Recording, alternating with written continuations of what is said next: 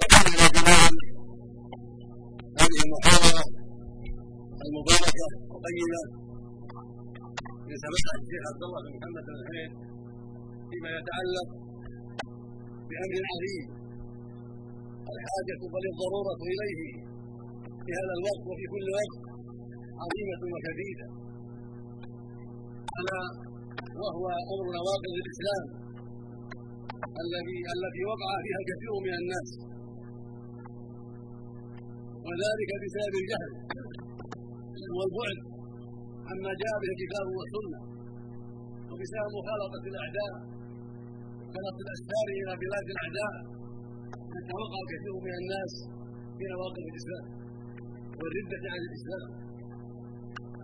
فجزاه الله خيرا وضاعف مثوبته ونفعنا جميعا بما سمعنا وعلمنا. ولقد اجاد وأحسن وافاد فبارك الله فيه وزادنا وإياكم وإياه علما وهدى وتوفيقا. ورزقنا جميعا المزيد من الفقه الدين والاستقامة على أمر الله والبعد عن أسباب الخطا والضلال والردة عن الإسلام. وإن من جملة ما ذكره سماحته ما يتعلق بتحكيم القوانين والقضايا البشرية. ولقد وقع غالب الدول في هذا البلاء العظيم. تحكموا قوانين شرعيه والاراء البشريه وهدموا كتاب ربهم وسنة نبيهم عليه الصلاة والسلام. وهذا هو البلاء العظيم والرده الكبرى نعوذ بالله. ومن زعم أن الشريعة الإسلامية ناقصة وأن الناس في حاجة إلى القوانين البشريه الوضعيه فقد قال الكذب وقد ضل وكفر فإنه تناقض شريعة الله ورماها بما هي براء منه. ولو قال إنها أفضل ولكن الناس بحاجه إلى القوانين وهي جائزة فذلك ردة أيضا. أو قال إنها تساوي الأحكام الشرعيه فهذا كله ردة. من زعم أن القوانين البشرية أفضل من الشريعة أو أنها تساوي الشريعة أو أنها جائزة ولا بأس بها ولو خالفت الشريعة كل هذا رده عن الإسلام نعوذ بالله كما يتضح ذلك وكما اتضح ذلك من محاضرة الشيخ وفقه الله. المقصود أن هذا البلاء يجب أن يكون على الباب وأن يحذر من جميع الولاة والشعوب وأن الواجب على ولاة أمور المسلمين أن يحكموا شريعة الله في عباد الله. وأن يحذروا ما وقع فيه أعداء الله. والله يقول جل وعلا فلا وربك لا يؤمنون حتى يحكموك فيما شجر بينهم. ثم لا يجدوا في انفسهم حرجا مما قضيت ويسلموا تسليما. ويقول سبحانه هذا حكم الجاهليه يبغون ومن أحسن الله حكما لقوم يوقنون ويقول عز وجل من يحكم بما أنزل الله فاولئك هم الكافرون ومن يحكم بما أنزل الله فاولئك هم الظالمون ومن يحكم بما أنزل الله فاولئك هم الفاسقون الامر عظيم.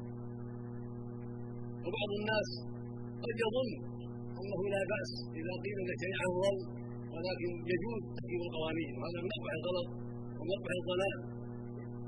بل لا يجوز تحكيمها ابدا تحكيم القوانين الوضعية لا يجوز تحكيمها ابدا بما يخالف شرع الله عز وجل.